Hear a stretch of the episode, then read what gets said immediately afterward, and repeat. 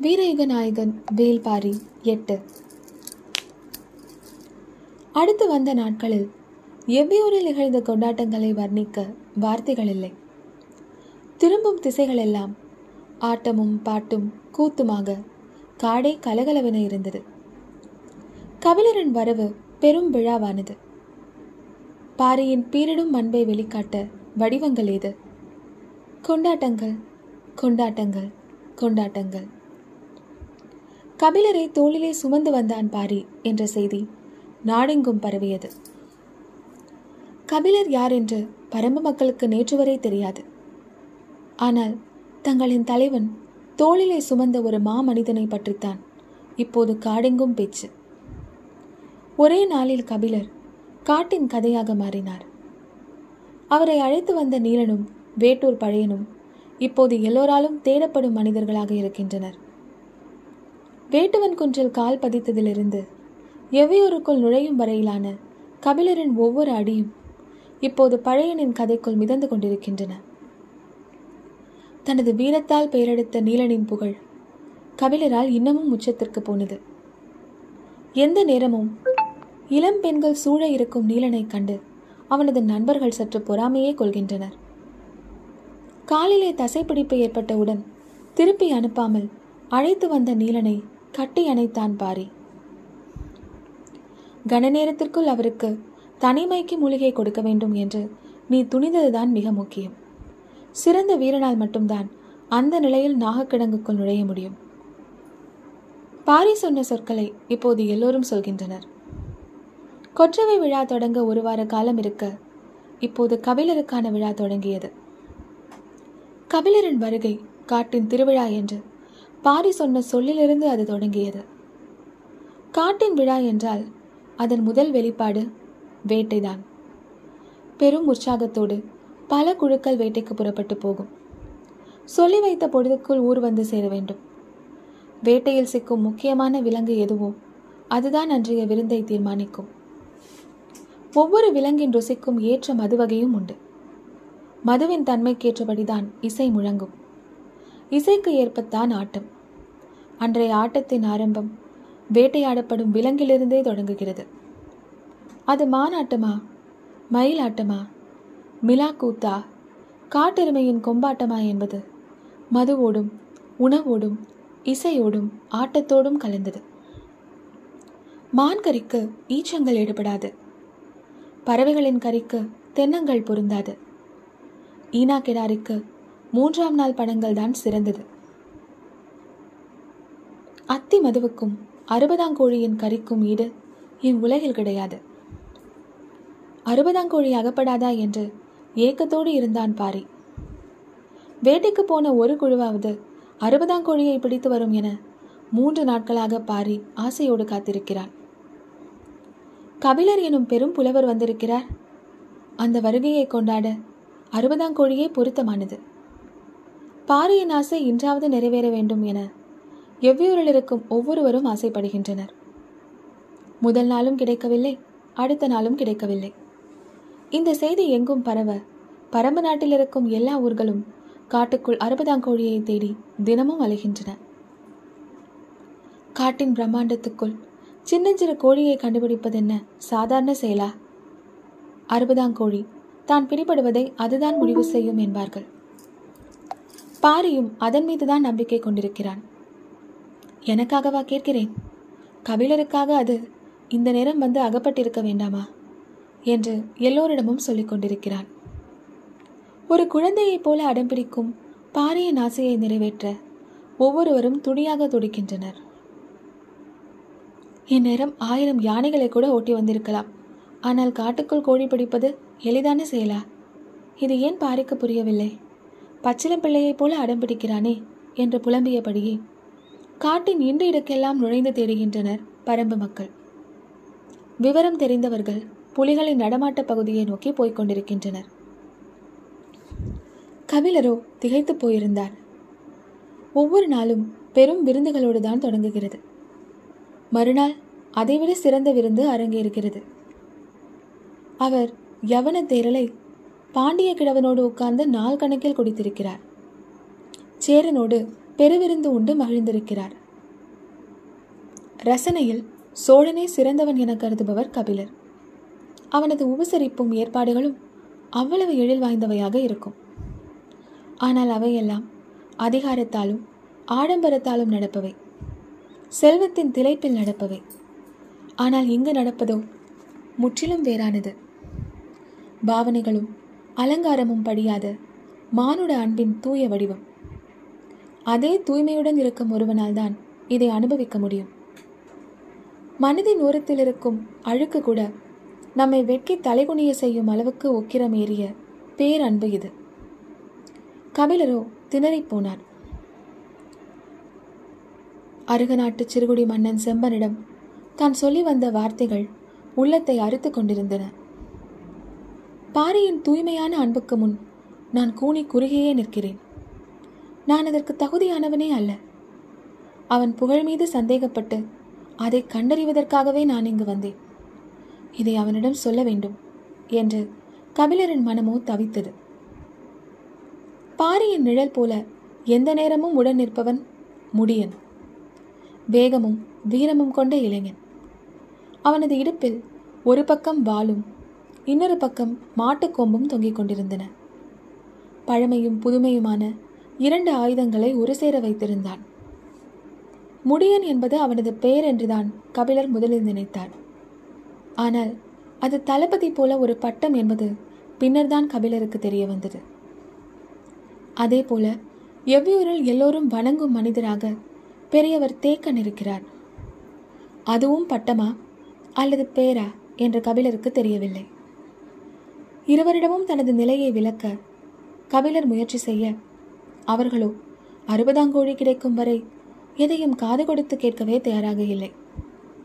கபிலர் என்ன செய்வது என்று தெரியாமல் திக்கி திணறி கிடந்தார். ஆனால் கபிலரை விட திணறி கிடப்பது பரம்பு மக்கள்தான். அறுபதாங்கோழிக்காக அவர்கள் இப்போது காடெங்கும் அலைந்து கொண்டிருக்கின்றனர். பாரி என் குடும்பம் உள்பட. ஆசைப்பட்டது பாரி ஆயிற்றே அதனால் அதை நிறைவேற்றுவதை அனைவரும் கடமையாகவே கருதினர். அறுபதாம் கோழி. காட்டின் அதிசயங்களில் ஒன்று. கோழியைப் போல உடலும் சேவலைப் போல வாலும் கொண்டிருக்கும். வண்ணமயமான வாங்கருவால் போல வாளின் இறகுகள் சிலிர்த்து நிற்கும். அது அறுபது நாட்களுக்கு ஒரு முறைதான் முட்டையிடும். அன்னப்பறவை சாவதற்கு முன் ஒரே ஒரு முறை பெரும் குரல் எழுப்பி கூவிவிட்டு செத்துப்போவதைப் போலத்தான் இதுவும். சாவதற்கு முன் பகல் பொழுதில் சேவலைப் போல பெரும் குரல் எடுத்து கூவிவிட்டு செத்துப்போகும் அந்த ஓசை மட்டும்தான் அதை அறுபதாம் கோழி என்று அடையாளப்படுத்துவது. ஓசை வந்த பகுதியில் தேடினால் ஏதேனும் ஒரு இண்டு இடுக்குக்குள் செத்து கிடக்கும். அறுபதாம் கோழியைத்தான் முருகன் தனது கொடியில் வைத்திருந்தான். முன்புறம் கோழி போன்றும் பின்புறம் சேவல் போன்றும் அது காட்சியளித்தது. அது முருகனின் மாய வித்தை என பின்னால் வந்தவர்கள் சொல்லிக் கொண்டிருந்த போது எவ்விதான் ஒரு நாள் அறுபதாம் கோழியை கண்டறிந்தான். முருகன் கொடியாக வைத்திருந்தது இதுதான் என்பது அவன் சொல்லித்தான் மற்றவர்களுக்கு தெரியும். அந்த கோழியின் பெரும் அதிசயம் என்ன என்றால் அதன் கழிவிலிருந்துதான் தீப்புல் முளைக்கும். அதன் கரியின் சுவைக்கு ஈடு இணையில்லை முருகனிடம் இருக்கும் ஒன்றின் சுவையை பற்றி தனித்து சொல்ல வேண்டியதும் இல்லை. அறுபது நாட்களுக்கு ஒரு முறை முட்டையிடும் அது காட்டுக்குள் எந்த விலங்கின் உணவாகவும் மாறாமல் மண்ணுக்குள் பாதுகாப்பாக இருந்து பொறிக்க வேண்டும். அதன் சுவை வேட்டை விலங்குகளுக்கு மிகவும் பிடித்தமானது. ஆனால் அதை வேட்டையாடுவது எளிதல்ல. புலி போன்ற வேட்டை விலங்கு அதன் சுவைக்கு மயங்கி அதன் வாசனையை நுகர்ந்தபடி காட்டின் குறிப்பிட்ட பகுதியில் அலைந்து கொண்டே இருக்கும். புலியால் எளிதில் அறுபதாம் கோழியை பிடிக்க முடியாது. அதே நேரம் அதன் வாசனையை விட்டு விலகவும் முடியாது. எந்த நேரமும் புதருக்குள் பதுங்கியபடியே நகர்ந்து கொண்டு கிடக்கும்.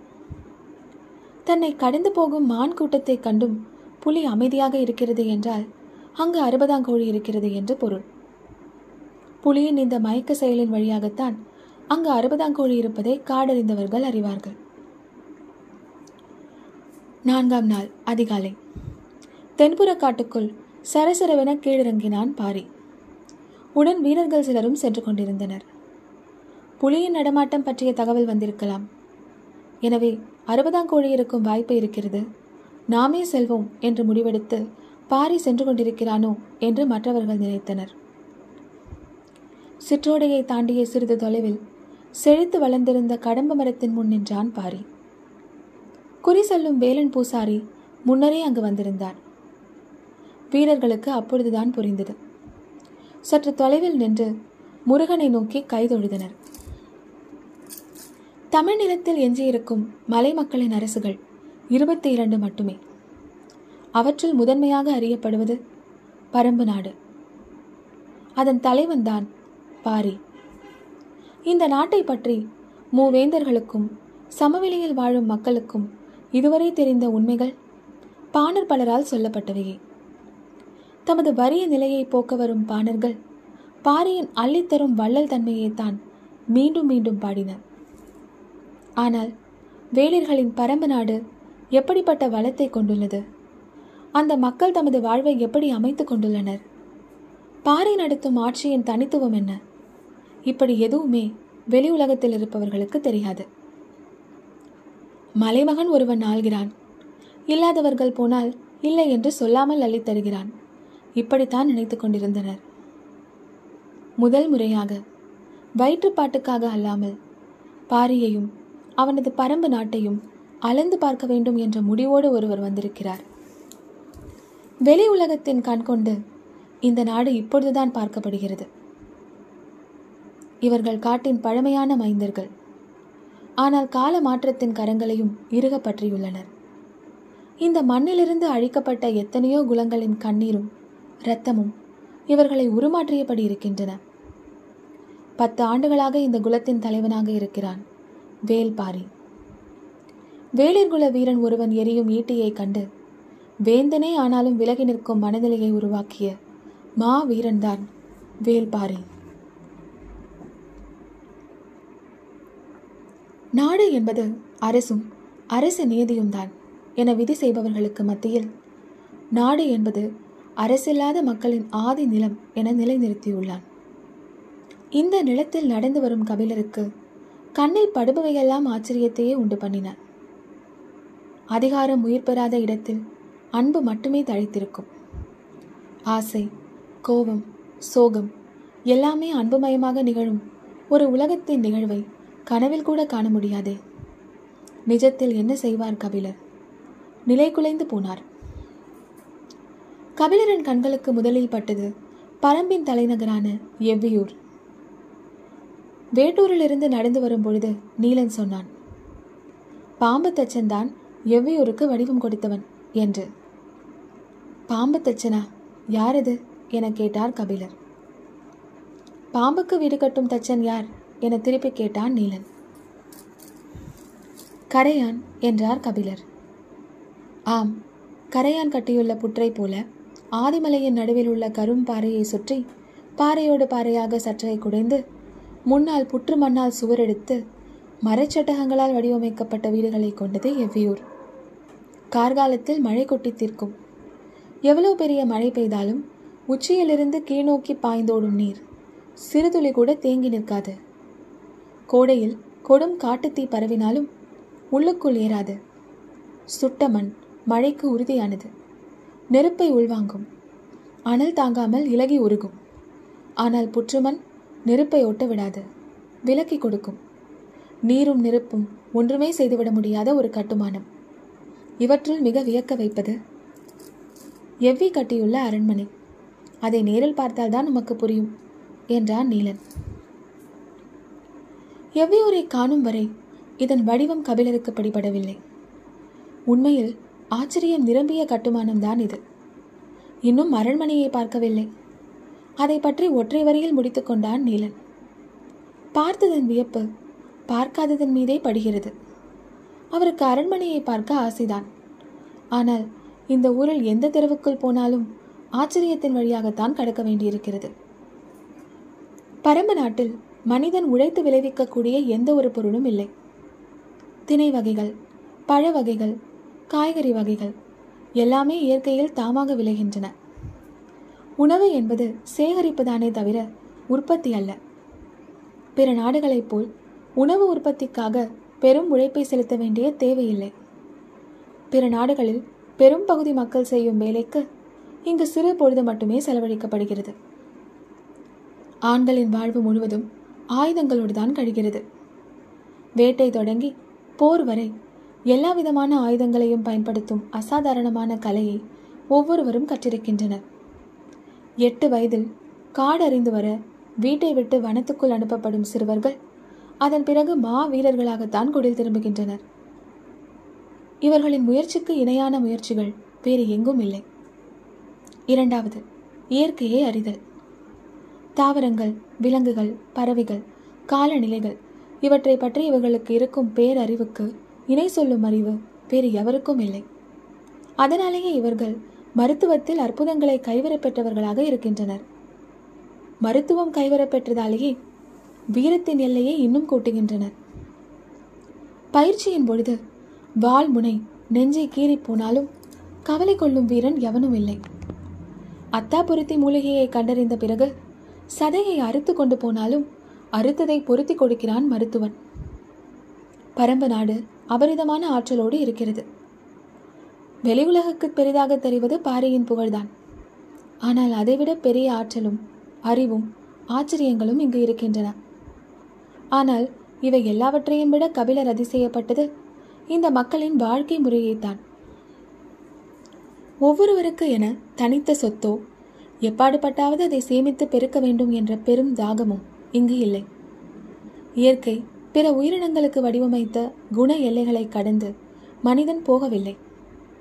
மழை வந்ததும் செழிப்புற தழைத்து மலரும் போது நறுமணம் வீசி கனியும் போது அள்ளி வழங்கி உதிரும் போது சத்தமில்லாமல் மண்ணில் மக்கி தம்மை உரமாக்கியபடி பயணத்தை முடித்துக்கொள்ளும் இந்த வாழ்க்கை கவிழரை மண்டையிட்டு வணங்க வைத்தது. கடம்பு மரத்தின் முன் மண்டையிட்டு வணங்கிய பாரியும் நீண்ட நேரம் கழித்தே எழுந்தான்.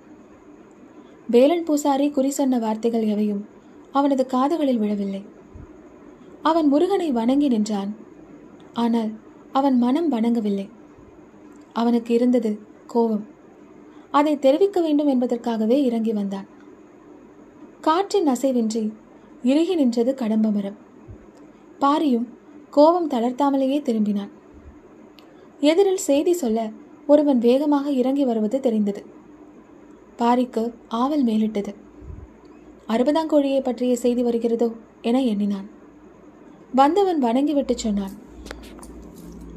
குடநாட்டு அமைச்சர் கோளூர் சாத்தன் தங்களை காண வந்திருக்கிறார். பரம்பின் குரல் ஒலிக்கும்.